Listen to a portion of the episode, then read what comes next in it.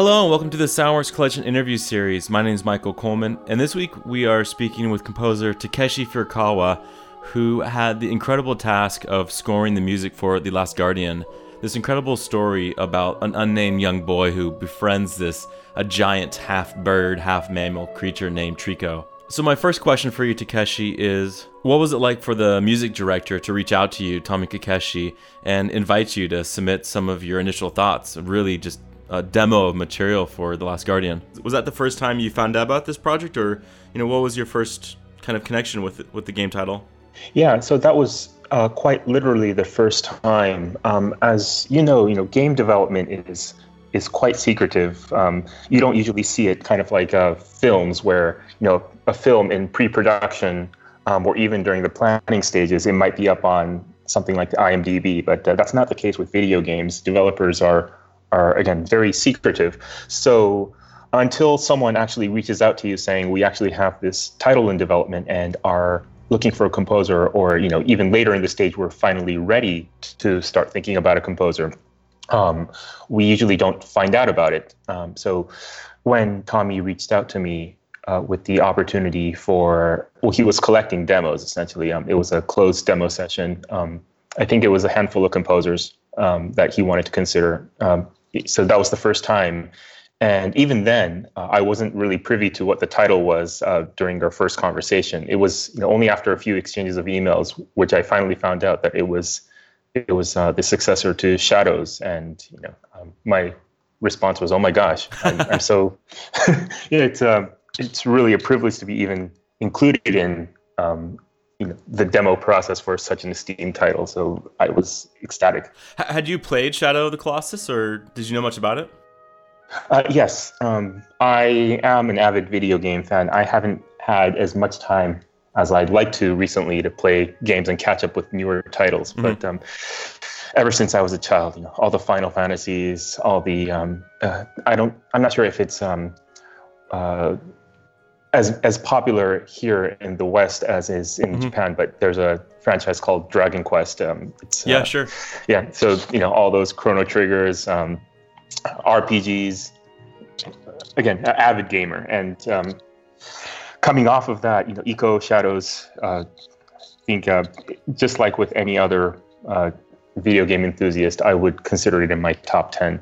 Yeah, I mean that was a game that came out. I'm just looking. It was it came out in 2005, and this game had been in development for different iterations for many many years, and it felt like it. You know, it was announced I think as early as maybe even 2009 or. And there's iterations of it coming back up in 2011 and then 13, and it seemed like it had kind of a start-stop um, uh, game cycle for you. You know, when you did find out about the Last Guardian, at what? How long was it between the, the period of submitting your demo and then them saying we want to work with you.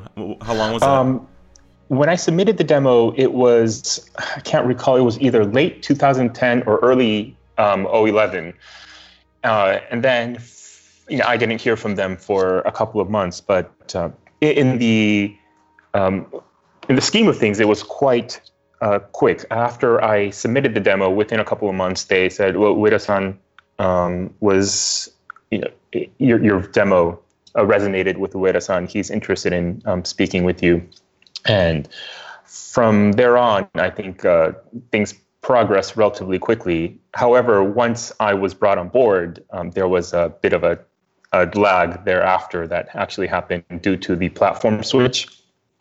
So I had about two years where I was um, I wasn't necessarily twirling my thumbs, but um, not not doing much musically. What, what do you remember from that original demo? What was it about that demo think that stood out to them that matched the the aesthetic, the just the overall tone that they were looking to strike? Mm, I think the honest answer is I really didn't overthink it. Once again, um, I became privy to some of the other composers that were being considered, and um, you know, my stature, um, even now, is nowhere near such esteemed, you know, composers. So, um, my thought was, well, you know, I have nothing to lose. Um, however, uh, I must be doing something right to be considered and you know to, say I, I don't know what I'm doing right or what I must have done, but uh, essentially I just kind of followed my instincts, and um, they gave me a handful of images. Um, and off of those images, I just wrote uh, it was a very string oriented piece. Uh, it was very restrained and I, I guess not as um, loud. Uh, and when I say loud, I, I, say it loud with air quotes. Um, almost muted, um, a little bit more uh, sensitive, I, I, guess, than um, it, it, it. was, I guess, um, more reserved is probably the right term. Um, piano, you know, strings, um, not much ethnic instruments, not not much going on. Actually, it was quite minimal. So I, I think that naturally seemed to have struck a chord with um, Ueda-san and his aesthetic that he was envisioning for the game.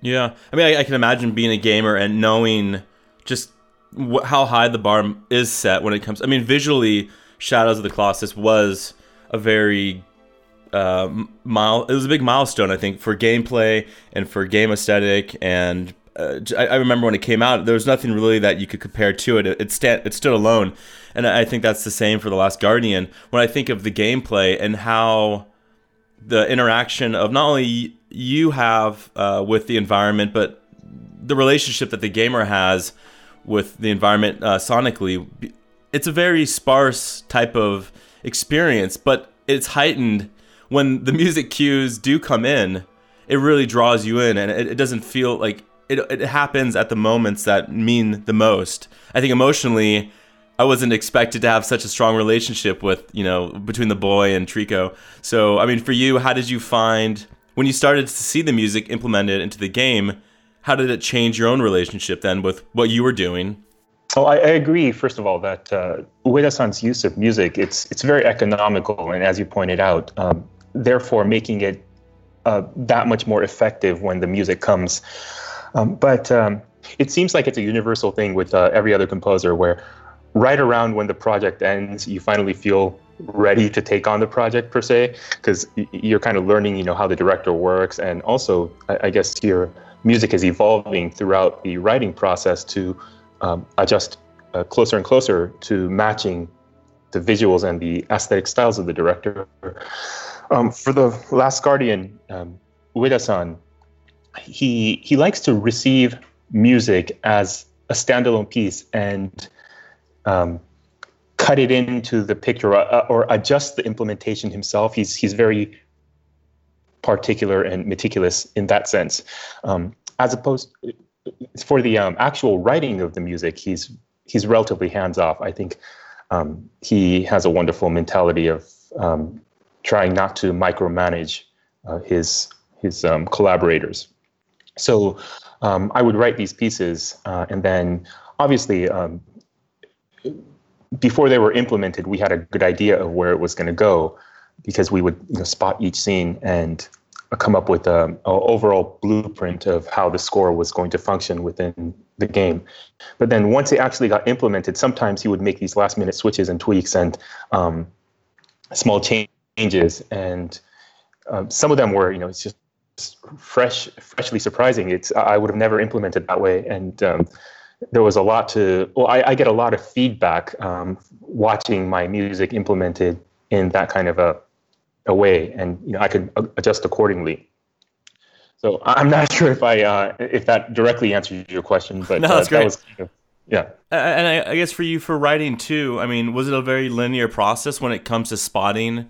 You know where music cues are going to be was it what was kind of path that was taken? Because when i look at you know just the soundtrack from a you know from the beginning of the soundtrack to the end it has a very linear like a movie um, from from the start to the finish.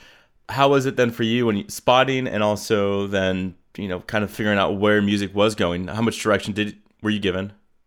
Well it was um it was not linear by uh, any stretch of the imagination because um, this kind of ties into the, way video games are developed as a whole, um, where video game development is not linear. Actually, you know, um, say the last level might be done. Um, well, the Last Guardian necessarily doesn't have levels in the traditional sense, kind of like other games, but um, say the back half of the game might be done before the actual opening is done, and um, also, uh, game development uh, takes a form called vertical slices. I'm not sure um, if, sure. if, that rings a bell. Why don't yeah. you describe that? Yeah. Um, so um, for uh, vertical slices, actually, uh, a developer would uh, take a piece of the game, one part, and they would slice it out and essentially build that up to near completion to serve kind of as a, a proof of concept. And um, from there on, extrapolate the rest of the game. So, you know, there that itself, it, it's you could see how the development cycle is not necessarily uh, linear. Um, but um, on the other hand, though, we did need to kind of be aware of what the narrative arc was going to be, or I myself did need, needed to as a composer. So um, they had told me what the story was and how it was going to progress, and from there on, I was able to conceptualize um, what the the macro, I guess, macro vision of the entire soundtrack or the score was going to be like, and um, started writing there. Um, but again, even the writing process, you know, I didn't start at the beginning and go to the end. It was I was just jumping all over the place. Yeah. Uh, how how much of your original demo kind of led the way when it came to instrumentation and overall tone? Because obviously that got his attention, but then now you have the the job of going further. I mean, did you have aspects of choir and um, much more? I think in the final number you had something close to a ninety piece orchestra.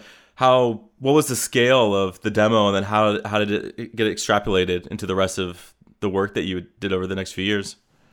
Um, instrumentation wise, uh, my demo was a little bit sparser, um, but the color palette, um, the tonal color palette was quite similar. Um, I, I, don't think I had choir in there, but uh, it was like piano strings, woodwinds, um, a prominent use of oboe. I, I love that instrument. Uh-huh. Um, and uh, uh I guess melodically or motif wise, uh, nothing from the demo got retained in the final score. It was just okay. you know that was that was a demo and right. Um, said and done. That's gone. Um, so yeah, the choir actually was um, uh, Ueda-san's idea. I think he wanted to really um, make use of the uh, treble choir, uh, uh, the boys' choir, um, to kind of play on the purity and the innocence of the the boy, and I think it's you know, it's, it's great. It it works out. It's a great idea that he had.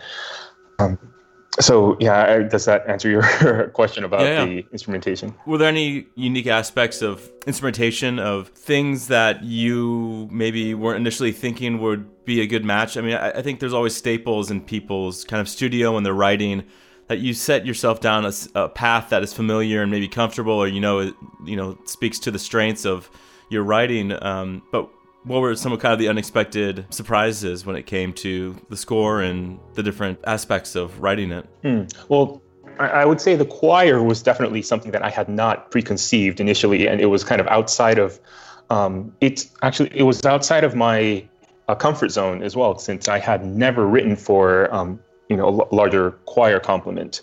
Um, in fact, I think it's fair to say I've written, I've never written much for for choir. Um, so that was definitely something new. Um, but in terms of overall, um, you know, it wasn't. I wasn't trying to um, stay within my comfort zone um, purposely, nor was I looking to break the mold.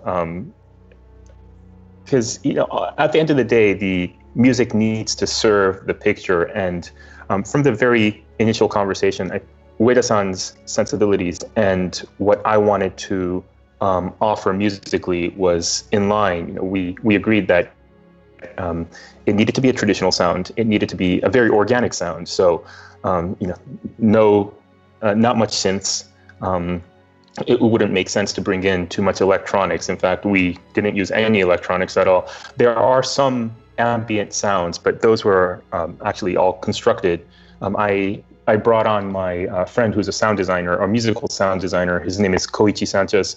Um, he uh, sampled a lot of organic sound sources and came up with custom um, ambient patches, um, which are kind of uh, snuck in right behind the orchestra. It's not very prominent, but it kind of just, I, I, think it brings brings the um, overall tonality of the music a little bit uh, closer to our time period instead of um, you know being back in the uh, 90s. Yeah. By adding you know, a little bit of, I guess, synthesized uh, atmosphere. Yeah.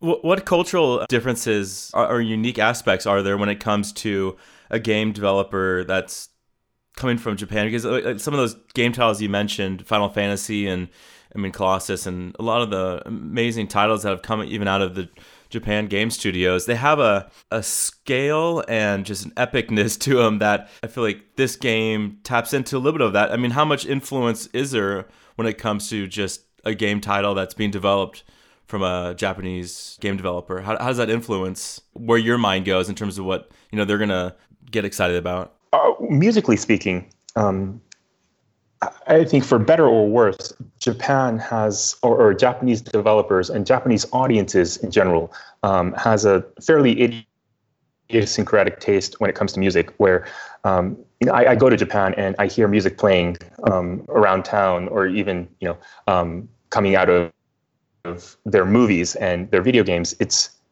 it, it, it's quintessentially Japanese. I, I, I yeah, don't know yeah. if that means anything. Um, yeah. But uh, for The Last Guardian, um, Ueda-san, his sensibilities are very much um, Western oriented. Um, so I um, can't really uh, speak with certainty, but I have a strong sense that he uh, likes to listen to uh, Western music and you know digest um, Western films and cinema.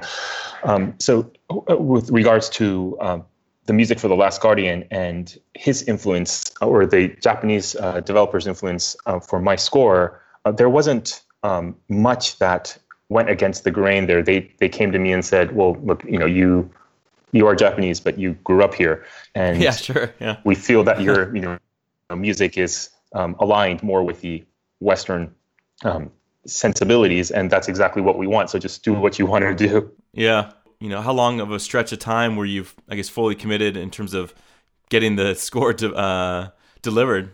Sure. Um, I would say it's fair to say that the last three years leading up to the summer of 2006. So I 2006 2016 sorry yeah um, yeah 2016 um, that's when i uh, delivered the score and um, the final assets um, so um, s- three years prior i guess that would make it uh, take us back to 2014 is yeah. essentially a, from there on out i was fully committed to um, making progress on this score. And you know, a lot of it is also um, just working in hand with the developers because the game is obviously changing on a daily basis as well. So um, the music needs to uh, catch up to it and conform to the changes. And um, also, you know, it, it, kind of catered really well to the way I like to work as as a composer. Um, I know other people uh, so some of my friends, you know, uh, we we talk about this often. Yeah, sure. Um, they're really good at um, kind kind of having that creative spark and just gunning it all the way till the end. So they could spend um, as little as several hours on a piece, and it would be done. And it's it's brilliant. Um, I, I, unfortunately uh, don't work that way, nor do I have the um, skill set, I guess, or uh, to work that way. Um, uh-huh. I usually like to kind of just pick at it a little at a time. Um, so I might go to this piece, um, work on it a little, and then let it sit for a day, um, come back to it again. And it's um, essentially it's refinement uh, via iteration is is probably the way to best put it. so being able to take this longer span with the music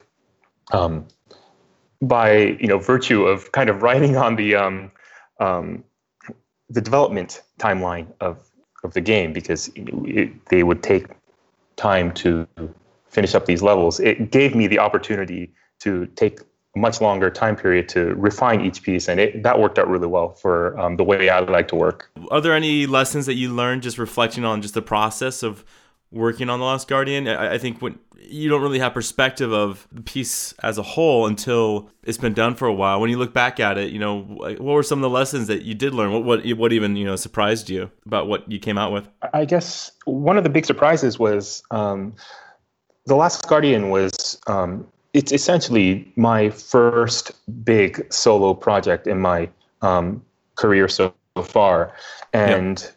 I've heard um, some stories, you know, from um, other colleagues when they work with big studios or big developers, um, how political it might get, or the the extracurricular um, facets that the composer needs to uh, pay attention to uh, with bigger projects.